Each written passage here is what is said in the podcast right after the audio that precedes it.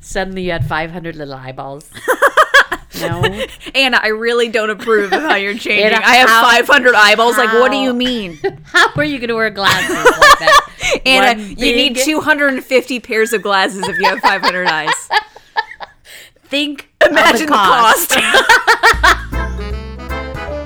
We just would like to remind you that none of the things that we say should be taken as official recommendations. We try to know what we're talking about, but this podcast ultimately represents the opinions of a couple yahoos with master's degrees. It's mainly for entertainment. Right. So if you feel that you need help with your own mental health, we encourage you, please talk to your very own doctor or your very own counselor. Get real help. And remember, this podcast is not safe for work, so listen with headphones.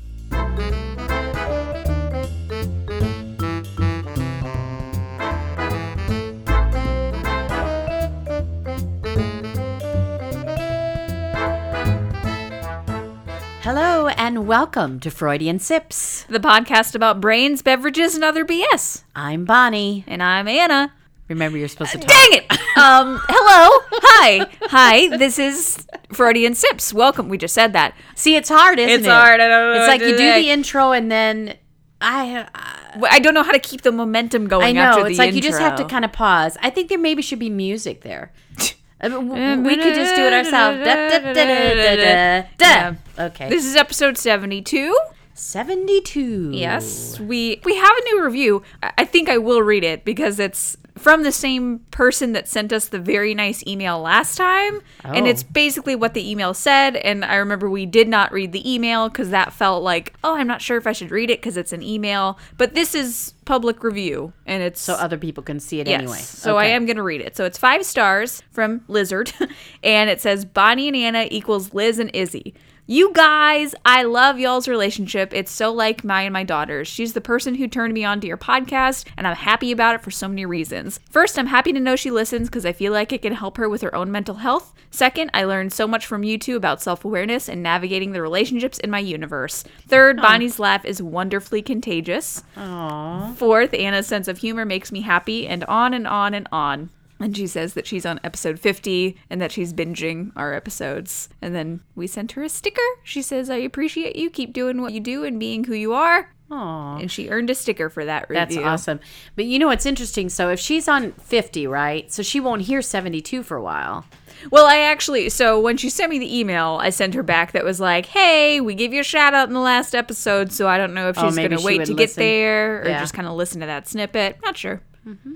You can listen to Freudian Sips however you want. You can skip around, baby. You can skip around. You can go in order. You can go old to new. You can go new to old. Any which way.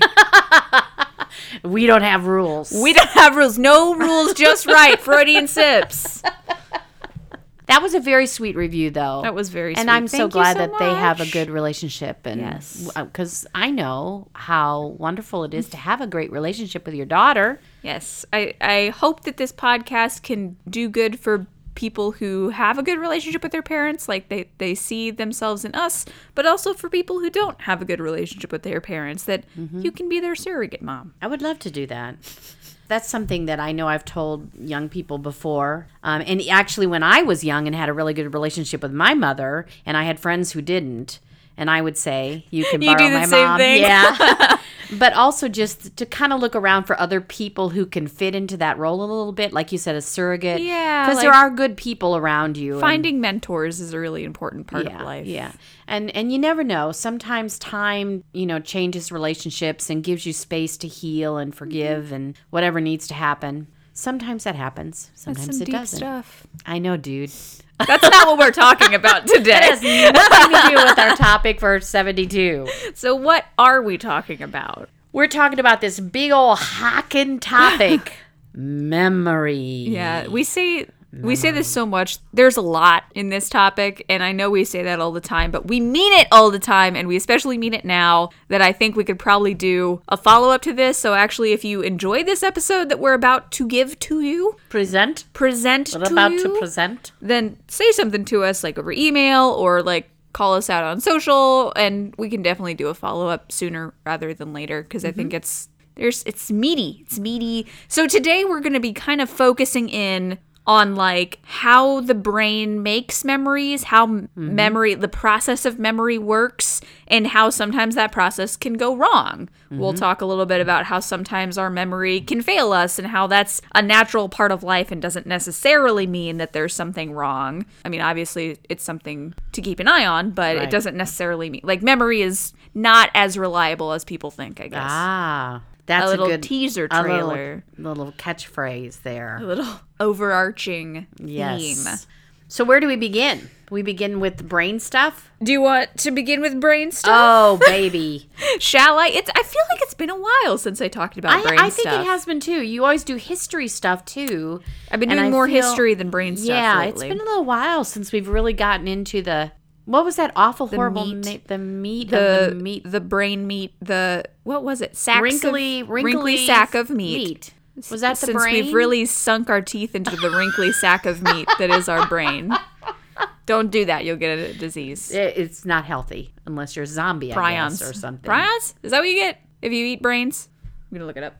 There's an actual, like, specific disease if you eat brains. Yeah.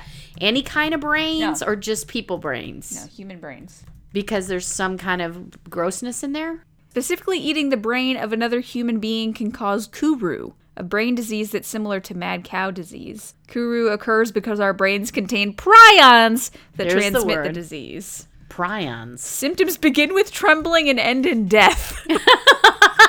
That's never good. Yikes. Whenever the trembling starts that precedes death, you know you did something wrong. You learn something new on Freudian Slips every time you listen, folks. Prions. Prions and Don't Kuru. Eat brains. Don't eat brains. You will get pyrons, which will cause... Prions. Pyrons. I think that's a Tupperware. Kurus. Kudarus. Subarus. Just don't eat brains. You don't have to know why. This is one of those. Talk about brains. This is one of those times you don't have to ask why. You just don't do it. You just don't do it, okay?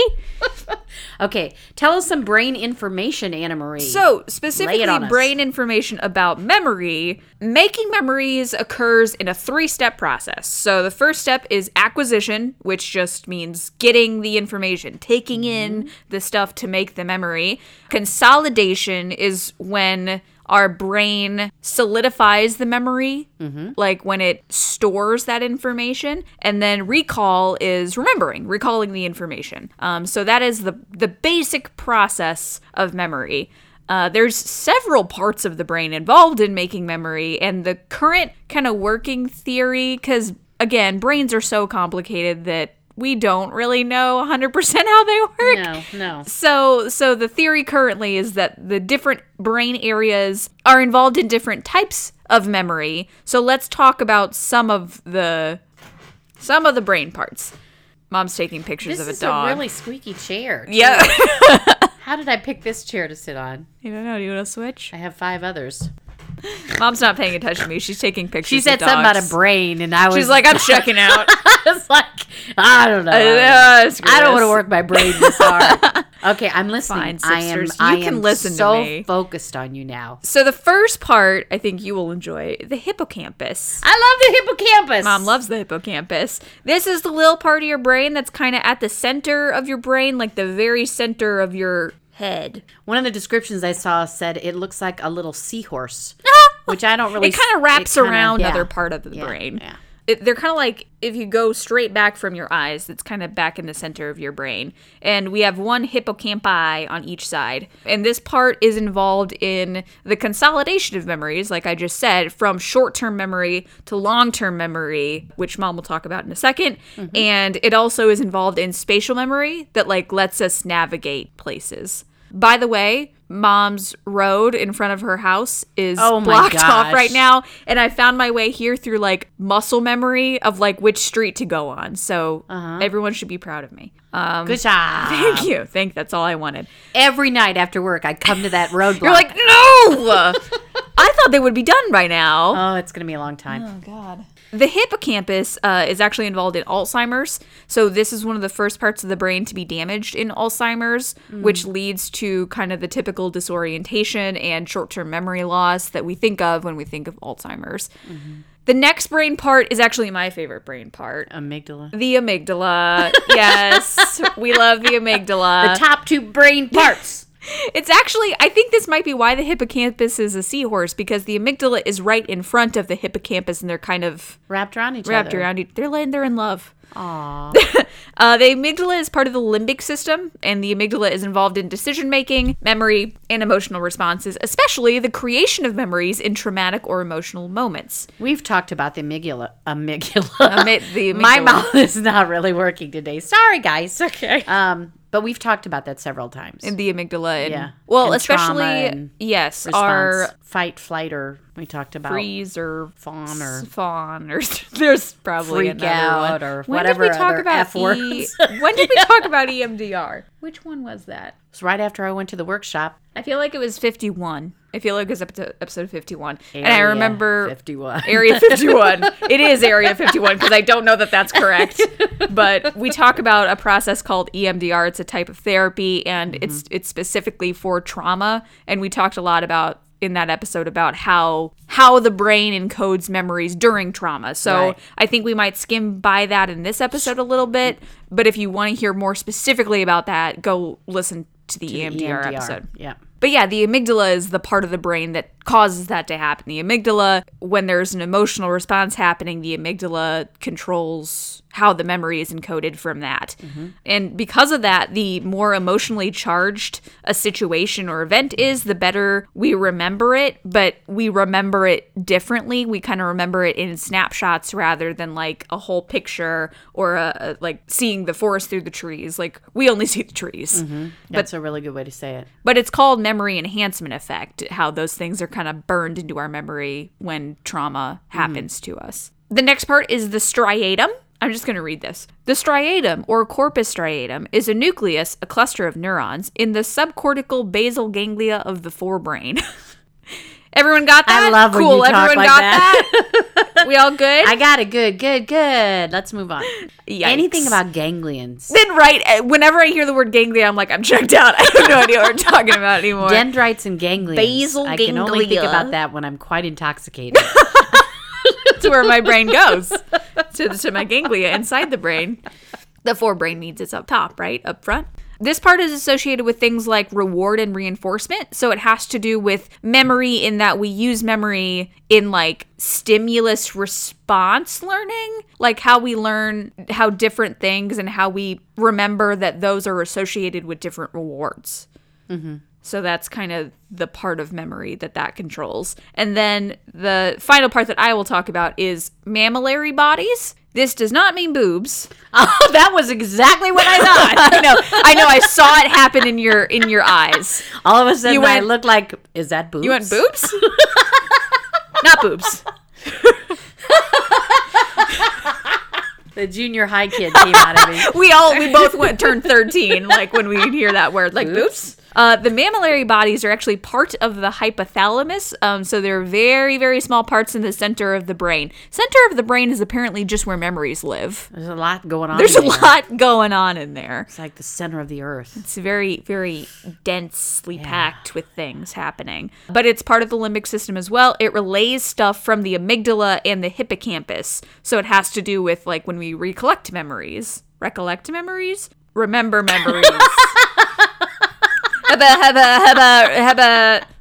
Regurgitate. Regurgitate. Yeah, that's it. But those are kind of the main brain parts that are involved in memory making and memory retrieving. Retrieving! That's a good one. There's a lot of R words that mean kind of the same thing. Remembering, recalling, retrieving, regurgitating. Cool. Regressing. So, Mom, will you tell us about like short-term, long-term memory? Gosh, Anna, I would love to. She's serious. I know that sounds like she wasn't, but she is. I'm excited. Okay. I'm going to take a little sidestep, or maybe it's a little forward step, I'm not sure, before I actually talk about short-term memory, because you'll hear different terms and they all say something memory. This kind of memory, that kind of memory. Yeah. So some of the terms that you hear, you might think, well, where does that fit in all of this? in the memory puzzle. Exactly. So one of the terms that you might hear is sensory memory. And the way I look at that is kind of like that's even a little bit shorter than short-term memory. Like momentary. Yeah, it's just like, so sensory memory holds information derived obviously from our senses, right? Mm-hmm. And just less than 1 second after an item is perceived, like bam, you got it. Damn. That's hard to think about. You know what I mean? That is how fast our brains work. And it is unconscious. It's just, you see something and you know what that is. Yeah. And your brain registers that. The ability to look at an item and remember what it looked like with just a split second of observation. So like the example I read for this is that like if you look at a list of words. Uh-huh. And then you, like, look away from the list. Like, you can remember those words that you literally just saw. Exactly. Like, that's where it's being held. Instant. But they're right there, and it will go away quickly if you don't do something with them. Right. Yeah, if you're just memorizing it, like, right, for a street trick or something. I don't know. What do people memorize lists of words for? To impress your friends. Mind freak, memorize these words. So there are 3 types of sensory memories, okay? So we're going to subdivide it. Iconic memory, which is, again, it goes away very quickly, but it's visual information. Mm-hmm. So you look at something and you remember that. That's the sense that you're using for iconic. I hope I pronounce this right. Echoic. Yeah, I think that's it. Is that how you would say it? Yeah. Echoic? Echoic? Echoic. Echoic. Echo. It looks like echo and then ice. So just like it kind of sounds, that's auditory information that you have just in a brief moment. You hear something, your senses tell your brain what that is. That is my favorite of the 3. Like just the name is my favorite of the 3. So if it's your favorite, how do you say it? I would say echoic. Echoic. And the last one is haptic memory, which is when you touch something, when you feel something physically. With your body. I'm a nerd, so I think of haptic feedback on your phone. When you like touch something on your phone, you get a little like vibration feedback. That's called haptic feedback. Oh, that's awesome. Mm-hmm. Thank you for putting that into real life, Anna, and helping our listeners to understand something in real time, real life. The internet's about to pronounce echoic. Okay. Echoic. Echoic. You knew that. Echoic. You kind of said that. That was one of the 2 options. It sounds classier. Echoic. Echoic. She says it very dull, though, doesn't she? Echoic. Yes. She has a unique voice, the computer the voice. The computer. Okay. The internet. So that's all sensory memory. So short-term memory, sometimes also you might hear the term working memory. Oh, yeah. That's kind of, those 2 terms are kind of used interchangeably, although they're slightly different. But for our purposes, we're just going to say sometimes you might hear it called working memory. So your short-term memory allows recall for a period of several seconds to a minute without rehearsing anything. So you can just kind of look at it and you have about a minute that you can recall it. But its capacity is very limited. There was a study by George A. Miller in 1956 where he was studying short-term memory. And he would do that by having people look at something or try to memorize something very quickly, short-term memory. And he said our short-term memory could hold 7 plus or minus 2 items. So just 5 to 9. Why don't you just say that? Plus or minus 2. But this is interesting. They've done research since that was 1956. So since then, they've done several research situations that kind of are the same kind of experiment or however you want to look at that. A study, I guess, is a better word. And the modern estimates of our capacity of our short-term memory are 4 to 5. So they lowered it. So either we're dumber as a society than we were in 1956. I would have expected the opposite. I would too. But maybe where'd you find these schmoes? Maybe you're just not finding the right subjects. People answering newspaper ads, as we've figured out before. Right. That's weird, because when I was looking at sensory memory stuff, it said that the capacity was about 12 items. How is that higher? But I see it too. The capacity of sensory memory was approximately 12 items. It's degraded very quickly when it gets to working. Yeah. It doesn't go into our working memory. We can't bring it back later. Maybe, charitable explanation. We remember less things because we're better at, refining down what we need. Well, that's a nice way to reframe that. We need to, I don't know if I'm looking at a list of things and I need to remember, I'm thinking of a grocery list. Uh-huh. I can remember about 4 or 5 of them very well that are important. And the other ones, yeah. Well, one of the things that specifically came out of his study, but we've learned is very true, is that one way to help us to remember more items is by chunking. They call it chunking. That's gross. Sounds gross. But if you think about it, chunking, sounds like you're vomiting. Sorry, I'm feeling really bad. I gotta go chunk. But if you think about, that's how we usually memorize like telephone numbers, which nobody does anymore because we have our cell phones. But in the day when we memorized, or like your social security number. So yeah, so like I'm really dumb because I almost just like said my social security number out loud on a podcast. Attention all thieves. But yeah, like when you memorize a phone number, you're memorizing, it's kind of how you look at it, because you're memorizing what's basically 10 digits, but you're doing it in chunks. Right. So you're like da da da da da da da da da da. Right. Yeah. And you kind of do that with your social security number too. Yeah. Except it's da da da da da da da da da da da. Is that right? I don't know.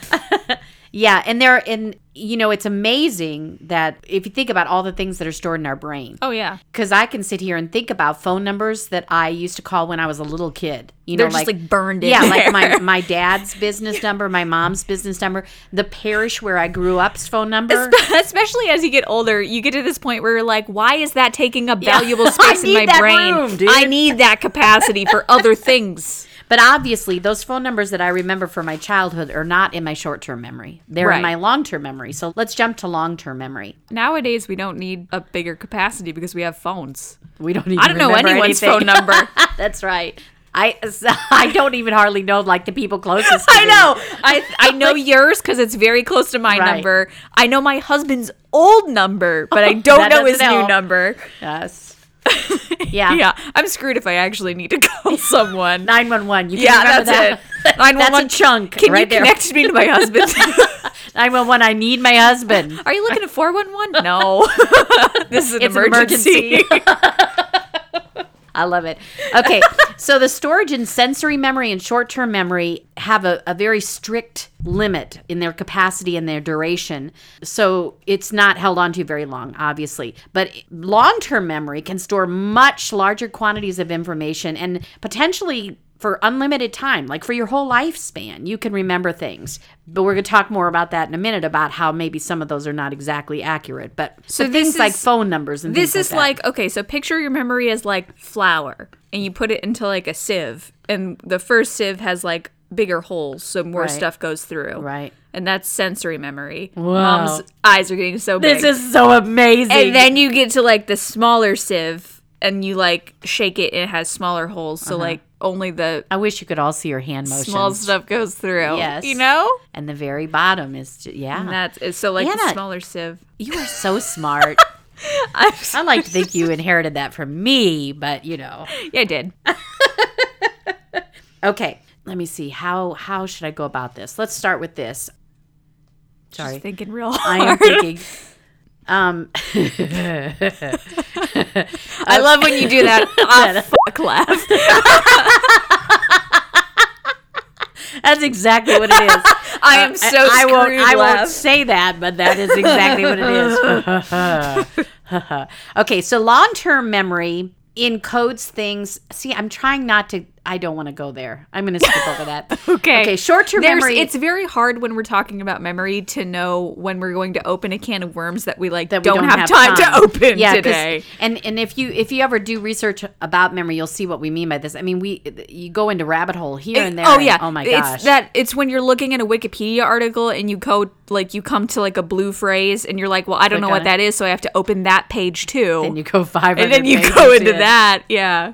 So I want to just mention that when Anna was talking about the hippocampus, it is essential for us to consolidate information from short-term to long-term. And that's kind of like that sieve that Anna was talking about. But you guys, you can all think about the ways that you have put something into your long-term memory. And one of the best ways is through repetition. Like you just keep repeating it. Whether you say it out loud and you repeat it, or you do the same action over and over again or whatever. And mnemonics. Are you going to talk about mnemonics? tell us about mnemonics. I know that was big for you. I love mnemonics. An example of a mnemonic is "Please excuse my dear Aunt Sally," which is PEMDAS, which is like the order of operations. So it's like parentheses, exponents, multiplication, division, addition, subtraction. Holy crap! How about my very eager mother just served us 9 pizzas? Or pickles sometimes? We learned pickles when I was a kid. Yeah, those are the names of the planets. Although Pluto's not a planet anymore, so it kind of screws up the whole party. But we pretend. My very eager mother just served us, and and there's no closure. That's the world today. Served us something that begins with N. Nikes. What's a food that begins then? Nectarines. Okay, there you go. Very good. Yeah, so a mnemonic is when you use, like, it's kind of a weird thing because you're memorizing something entirely different. Anyway, you're making it twice as hard on yourself. Exactly. But it's something that is quote unquote easier to remember that then corresponds with something you need to remember, like the names of planets or multiplication, divisions, or like math stuff or like an equation. Right. So you know how we divided the sensory memory into lower categories. Let's do that with long term too. We have explicit memories and we have implicit memories. Okay. So explicit memories are those things that they're very available in our consciousness. They're declarative memories, like, what am I trying to say? We know they're there. We put them there on purpose, right? Like, I'm going to remember this. And also explicit memory can be further divided into episodic memory, which is like specific events. So you're at a birthday party, right? Yeah. And a wedding. And then semantic memory, which is knowledge about the world. Oh, like detail, like trivia. Right. Details. Right. Like your husband is really good at. Yes, my husband's super. Really, my husband's like good semantic memory. Superhero at trivia. He is, and so that's explicit memories. And implicit memories, they're mostly unconscious. They're like kind of like the muscle memory that we were talking about before. This includes what we call procedural memory, which involves your body movement, which is, I think that's probably a synonym for muscle memory. Yeah, that's probably where muscle memory will fit into as a category. So like how to drive a car. I mean, think about when you get in your car. If you've been a driver for a while. How to drive a car is muscle memory. Right. And I was thinking that the other day because I was actually thinking about when you drive with a clutch and you haven't for many years, you would think it would you would forget how to do it because it's like riding a bike, baby. And that's exactly what I wrote in my paper. Riding, we have that saying, it's just, you'll remember, it's just like riding a bike. Right. Well, that's procedural. That's procedural memory. And we all have that. We don't think about it. When you get on that bike again, you don't have to think, okay, I'm going to make my... okay, left leg go. Right leg go. And leg go. Right leg go. I can vouch for that. Just recently, I hadn't ridden my motorcycle for a long time. Oh, yeah. And before I rode it, for a moment, I was kind of thinking to myself, how does that shift go again? Do you shift up or down? Am I going to remember how to do this? But as soon as I got on it, my body just did it. Yeah. I knew where the gears were and I knew how to do the clutch. And it wasn't like I thought about it once I got on it. Because actually, if you think about it, you kind of psych yourself out. Yeah, exactly. You're like, oh my God, I don't know how to do this. Yeah.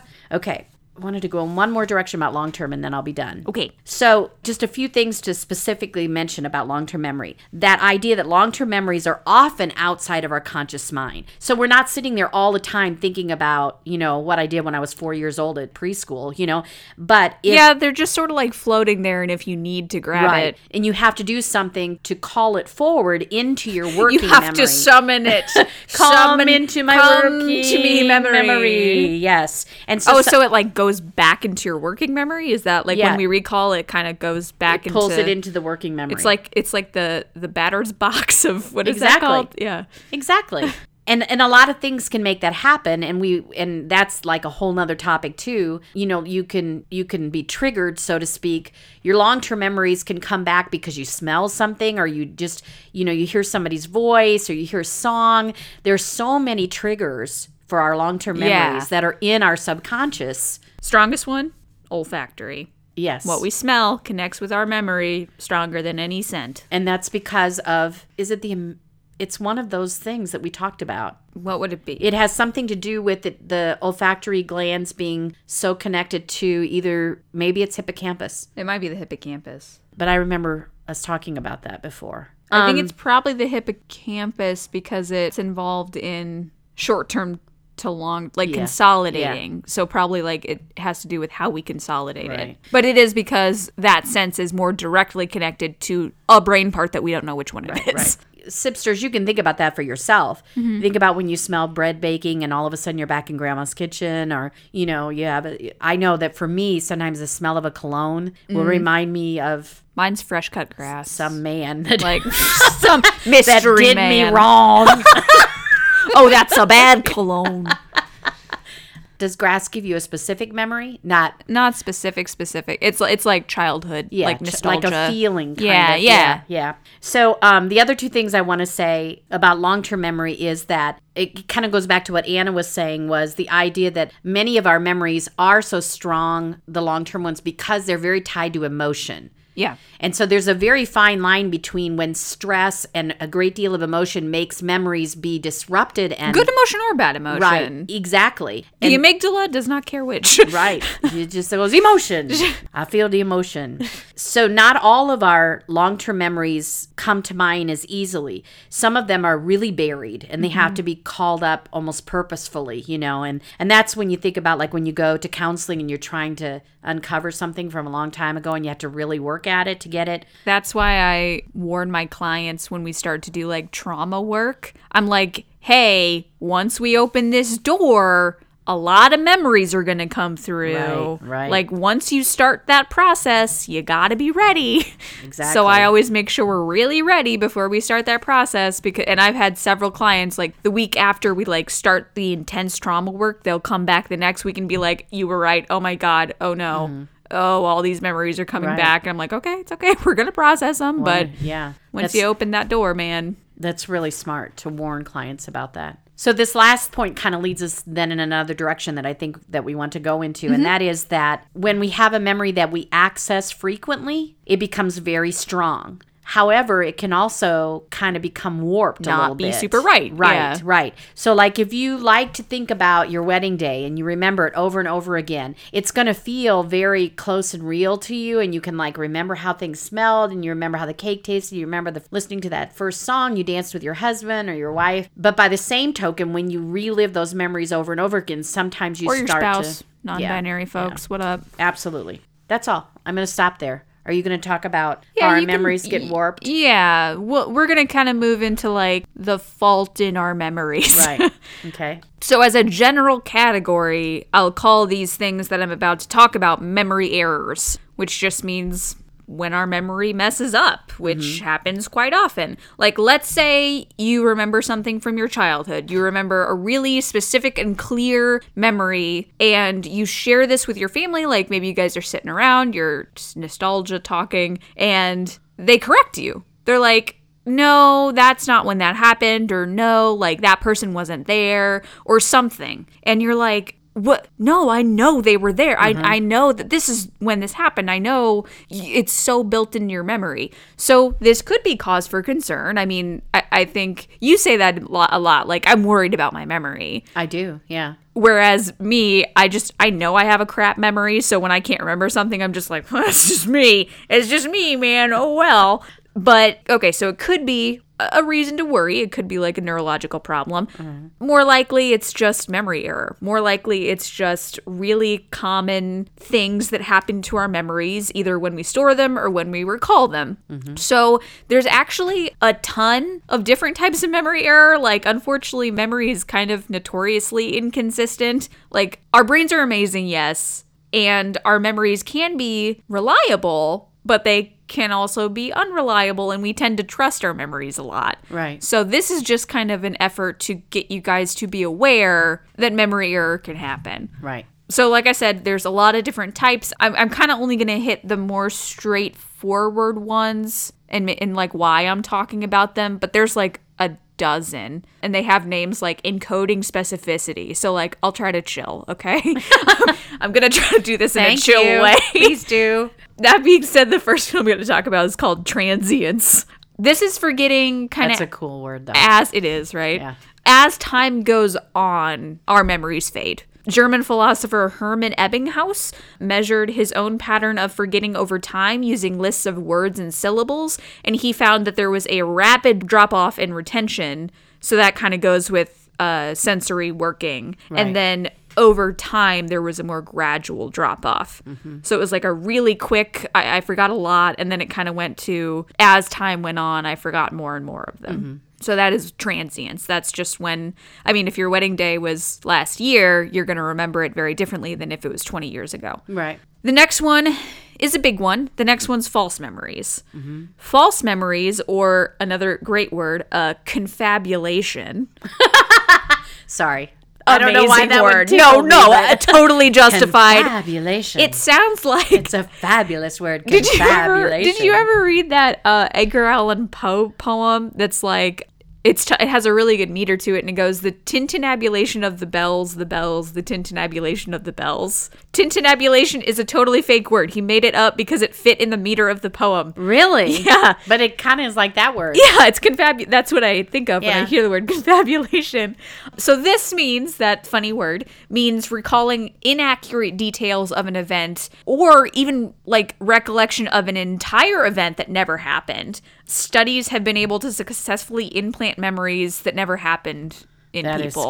That is scary. It is really scary. Yeah. And it can be a huge problem, especially in things like trauma counseling, and especially in things like hypnosis. This is why I was a little bit tinfoil hatty with the hypnosis stuff. And this is why I'm very skeptical whenever I hear like stories of people who brought back memories through hypnosis or something, because it's so easy to implant that. Even without hypnosis just sort of makes it easier because you're like more directly communing with the brain, right, or something. Subconscious, yeah, right. It kind of removes some of those safeguards that we have against it. But it can also happen in just like if I'm working with a trauma person, I have to be really careful that I don't do leading questions or that I don't suggest things. I have to be very careful that my questions are open and that I leave it to the client to bring up those memories. That's really hard. It is really hard because we want to help them and we want to get to the truth. We want to make sure that it's the actual truth. Right. And implanted memories can be extremely harmful, not only for the person that is having them. I mean, if they come up with a traumatic memory that never happened, they have to go through this trauma of something that never happened. Right. But also for the person that may be falsely accused of something. Absolutely. There's been a lot of cases, especially of hypnosis, but sometimes not, and like in trials and stuff where child abuse was brought about, like allegations of child abuse were brought up, but they were false memories. Right. And so the family or the person had to go through a huge ordeal. Everyone involved had to go through a huge ordeal of this thing that didn't actually happen. That's horrible. That being said, like, believe people when they say they were harmed. Yes. Work from there. Yeah. Yeah. Be careful. That reminds me too, though, Anna, of we've talked a couple times about gaslighting. Yeah. And about, you know, how sometimes in emotional abuse, a person will gaslight another person into believing either something happened that didn't happen or something didn't happen that did happen. Yeah, that's like intentionally planting a false memory. Yeah, that's like doing it on purpose to somebody. Right. But I mean, there are people who go through that kind of abuse that then they really cannot separate. No, and I mean, when your memory, and that kind of goes back to like, we think our memory is faultless. Mm-hmm. And then when we start to pay attention to the faults in it, we feel crazy. Right. Right. Like if someone calls attention to like, that is a thing that did not happen that you're telling me happened, you're like, oh God, I'm insane. Yeah, yeah. It's a big scary thing. Yeah. But what you're saying is that it's kind of neurotypical to have some false memories. Oh, yeah, yeah. And I mean, like, false memories is kind of the very extreme end of the spectrum. Mm-hmm. The other memory errors I'm going to talk about are more common. Mm-hmm. False memories, like especially kind of creating a false memory whole cloth, it usually is through something like either intentional through gaslighting or unintentional through someone who is meaning to help and actually harms. Right. I don't know if this fits here or if you're going to talk about it in another place, but going back to one of the things that I was looking at about long-term memory is that idea that sometimes our memory, when we're remembering a situation, we can't really remember all the details. Yeah. So then our brain kind of like makes up the story that's missing. Yeah, because we want to have a whole picture. Right. And our brain just kind of uses context clues to like fill something in. Mm-hmm. That's exactly right. So the next one is misinformation effect. This is kind of related to the above. It's when memories change due to how information is presented. So like I mentioned, leading questions or when someone is suggesting something and we sort of change the memory to fit that. Right. To fit the context a little. So, for example, in one experiment, participants watched a video of a car crash where then they were asked questions about it afterwards. When asked how fast the cars were driving when they smashed into each other, the estimate was higher, like the speed estimate that the people gave was higher than when they were asked how fast the cars were driving when they hit, bumped, or collided into each other. So words are affecting the way that they perceive. Yeah. Our language is totally loaded. Every language is loaded. So, like, there's value-laden words that we kind of connect with certain things. On a similar note, participants were more likely to report there being shattered glass present in the scene of the accident when the word smashed was used instead of other verbs. This study was done by a woman named Elizabeth Loftus, and I'm not going to talk about her a lot, but I did want to give her a quick shout out because she does a lot of work in memory. So if you are interested in memory more than what we're talking about, why would you want to know more than what we could possibly tell you? I don't know. But you can, all you need to know in this hour. We're going to cover 100% of it. But you can look up Elizabeth Loftus. She has some other pretty cool stuff about like misinformation and false memories and stuff like that. The next one is intrusion errors. And this is when information that's kind of related to the theme of an event slips into a certain memory but isn't actually part of that memory, like part of the original memory. So then that information becomes associated. Is that kind of like when you watch a movie and like your brain puts something from a movie into your own because it's kind of similar? Yeah. It's like a similar event. Or when you watch two very similar movies and you kind of like blend mistake them. Yeah. Yeah. So yeah, it's just kind of when it makes it hard to tell like which parts of the memory are actual in the actual original memory. Right. And I would kind of relate that to that filling in the gaps. Yeah, filling in the gaps and the example that I gave of like when you're talking to your family about something. Yeah. That maybe an original memory got just kind of polluted with some unrelated details. And obviously, there's more types. There's like suggestibility, there's bias, which we've kind of talked about before. You can look into some of these more if you want, but they have things to do with like details and times of memories and how we conflate those things. So let's talk for just a little bit about why this happens, like the factors that make our memories kind of inconsistent sometimes. The first is called spreading activation. Sounds maybe dirty. A little dirty, right? Yes. What if we think about spreading activation? Mammillary glands, spreading activation. Our brains out of the gutter. I know. No, that's just who we are. I learned it from watching you. So, yeah. I own that. Sorry. Sorry, not sorry. Sorry, not sorry. So spreading activation is a theory on how memory works, basically. It means the firing of our connected nodes in our brain during, like, memories that are associated with each other. So what this basically means is that memories are organized in kind of a web or like, if we're talking about how they kind of float around, it's like kind of a constellation thing. And in certain constellations, there's themes, like we group them together, kind of schema like. Right. And so where things are connected to related like ideas, this relates to how memory error happens because when these nodes are more connected, when like the theme has more memories in it, it's easier to have an error. It's easier to misremember something. So like, let's say you and your family, when you were a kid, went to the zoo a lot. Like you went to the zoo like every week.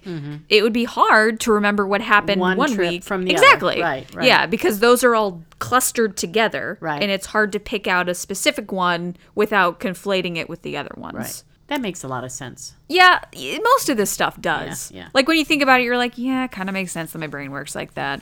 The next one's encoding failure. So sometimes memory loss or memory error happens not because we're remembering it wrong, but because we like got it stored in our head wrong. Right. It didn't get solidified. And often that's because of stress. Yes, often that happens because of the situation that we're trying to encode a memory in. And it could be a significant trauma, a stress of the moment, or it could just be that you're under a lot of stress, generally speaking, and your brain just is not able to focus on encoding things properly. Right. Because you might go through that sometimes when you're in a really busy time in your life and you're trying to multitask and do a lot of things, and it's like you can't remember, I can't ever remember where I put my keys, right? You know, because you're trying so hard. You're like, your brain is totally focused on other stuff that's more important, and that stuff just kind of goes by the wayside. Exactly. This also happens sometimes with details that we don't super find important at the time.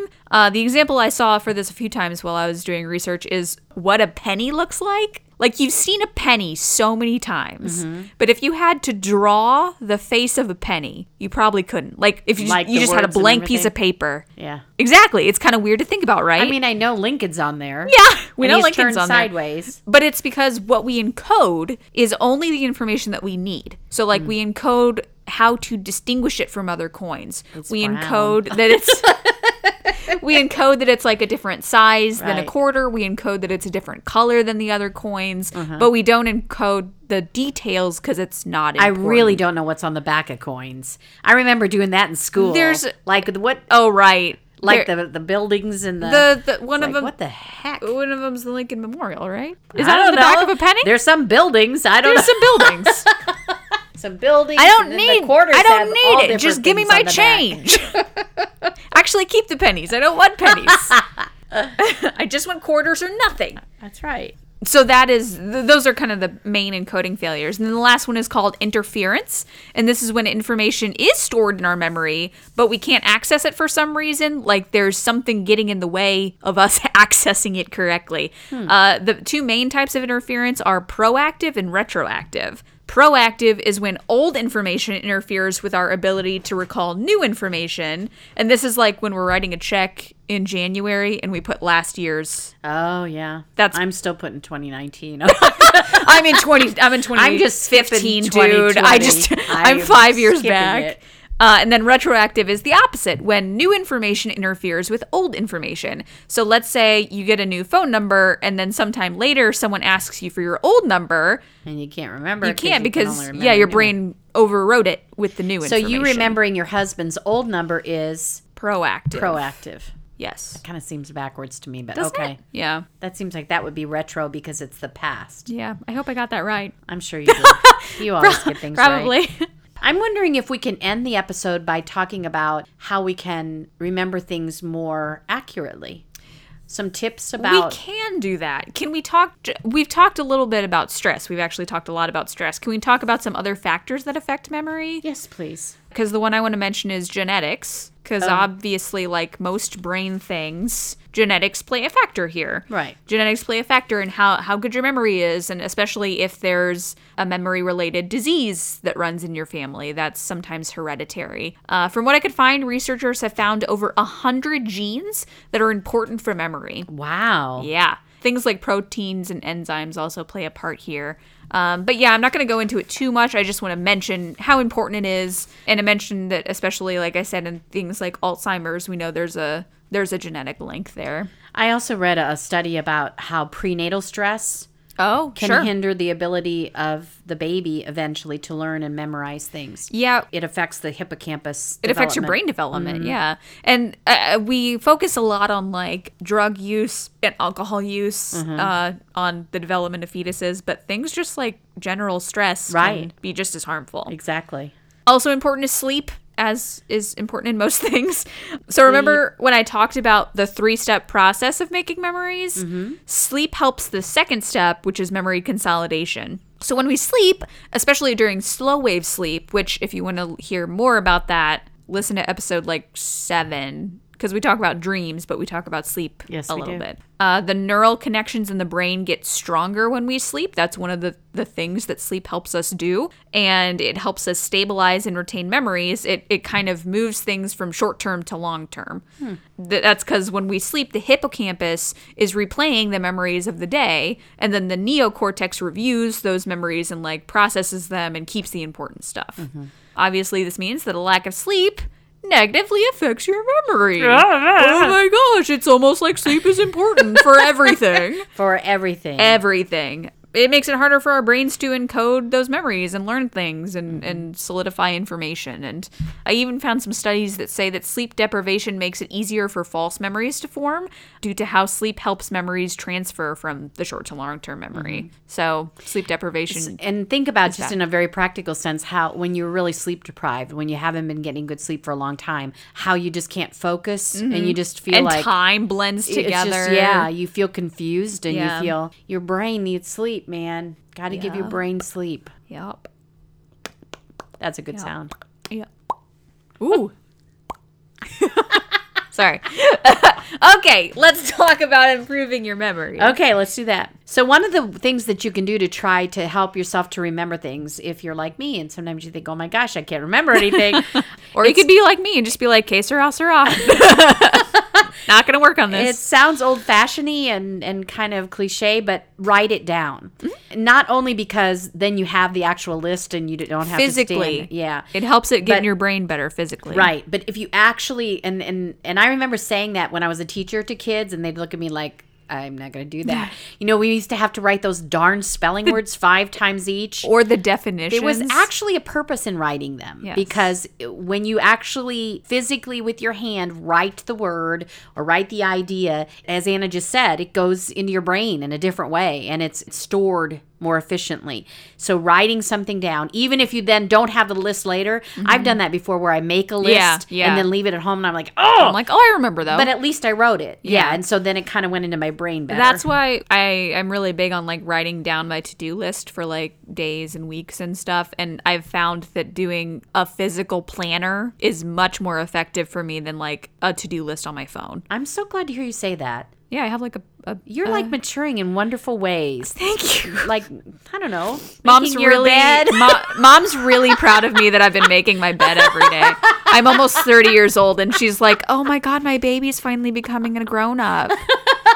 She's making lists with her hands on paper and she's making her bed. Oh my God, I'm so proud. Okay, another blossoming into a fine young adult. Another 30-year-old young adult. Another way that you can remember something is this makes sense, and we've already talked about it, is to repeat it and actually say it out loud. Repetition. Because while writing it is one way to get it into your brain, and we've talked about this before, how everybody learns differently. Mm-hmm. Our brains are made differently. So for some of us, it's very powerful. Our auditory learning is very powerful. And I'm one of those people that when I read something, if I read it silently, I can get it, but not as well as if I read it out loud. That's why your lips move when you read stuff. That's right? Exactly. I'm actually saying it out loud. Very quietly. And so like if you have to remember a phone number, you have to remember something, say it out loud to yourself several times, repeat it over and over and over again, which we kind of do. I don't know if we learn that when we're little bitty kids, but I think everybody does that, right? And then I think we get kind of like socialized away from it. Like, oh, yeah, you're so weird that you have to do that. Like, oh, I'm talking to myself. I look so crazy. Like, no, it's good for your brain. Yeah. If I had a nickel for every time, which I don't know what the front of a nickel looks like, but if I had one. I think Washington said that one. Yes, I think you're right. But I don't know what the hell's on the back. A building. Eagle? I don't know. But if I had a nickel for every time someone was like, am I crazy if I talk to myself? And I had to be like, no, that's it's mentally healthy. Good for your brain. Yeah. I do that a lot with my clients too. Another thing that you can do when you try to remember something, and I'm sure you've heard this before, that you attach a special meaning to it. And this works really well with names, especially if you're like me and it's hard to remember names. Although I have to admit this is not, even when I do this, I can't remember names. But like, you know, either attach it to another person that you know, like if they have the same name as another person. Right. Or if you attach it to a rhyme or a physical feature about the person. Ah, yeah. Like, oh, yes, George, he has glasses. They both begin with G. Ooh. Okay. So you're attaching meaning to a word or to a series of words. Because that strengthens those node connections. Nodes. Nodes are kind of like ganglions. All those sexy brain words. All those sexy words. Ganglion. God. Ganglion is the least sexy word. the world. And the last thing that I have on my little list is what we already talked about, except it's a nicer word. We talked about it before when we called it chunking. In this particular I have the reaction to that you have to node. In this particular list, it calls it grouping. Oh, sure. That's a much better word. A little more socially acceptable. Much more palatable. Thank you. So if you're trying to remember a shopping list, you might remember everything that's in the produce aisle as one chunk. That's what I do. I organize my shopping list by like... what's in this aisle? What's in that aisle? The path that I go through the store. Right. And I think the last thing I would want to say about memory is... wait, I have a good way to improve your memory too. Okay. It's just working on your neuroplasticity. So your neuroplasticity is how easily your brain can like grow and change and rearrange itself. And you can enhance your neuroplasticity by like playing games that challenge your brain. So if Luminosity. If you have some time on your phone instead of doing like Candy Crush like I do, but that's not super bad. You have to do strategy. You have to kind of, you're thinking. Yeah, but things like crosswords or Sudoku or even there's plenty of games and apps that are focused specifically on enhancing your neuroplasticity. Which one did you just say? Luminosity? Is that what it's called? Luminosity, yeah. That's kind of the most well-known one, I think. Yeah, we don't get any financial support from Luminosity. No, so we're not being sponsored by Luminosity. And I think it does cost something. It does. There's like, and most ones that I've seen, there's like at least a free trial, but then you do have to pay. And then you get caught in it, because that's kind of what I did. You're like, fine, I'll pay $5 a month. But there's also like a lot of apps that are focused on like memory specifically. Like even playing like a memory match game can be really good for your memory. Mm-hmm. So doing proactive stuff like that can help. I want to know what's really weird. That's basically what I was going to say. Oh. I was just going to say it differently. The way I was going to say it was exercise your brain. Yeah.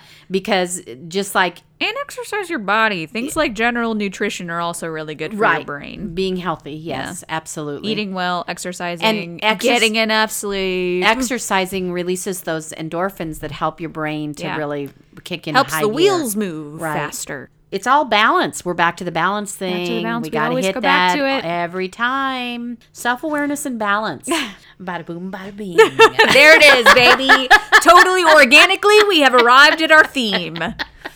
That's pretty good. Came all the way around. I feel good about that. I do too. I feel good about this episode. Balanced. I feel self-aware. My chakras are aligned.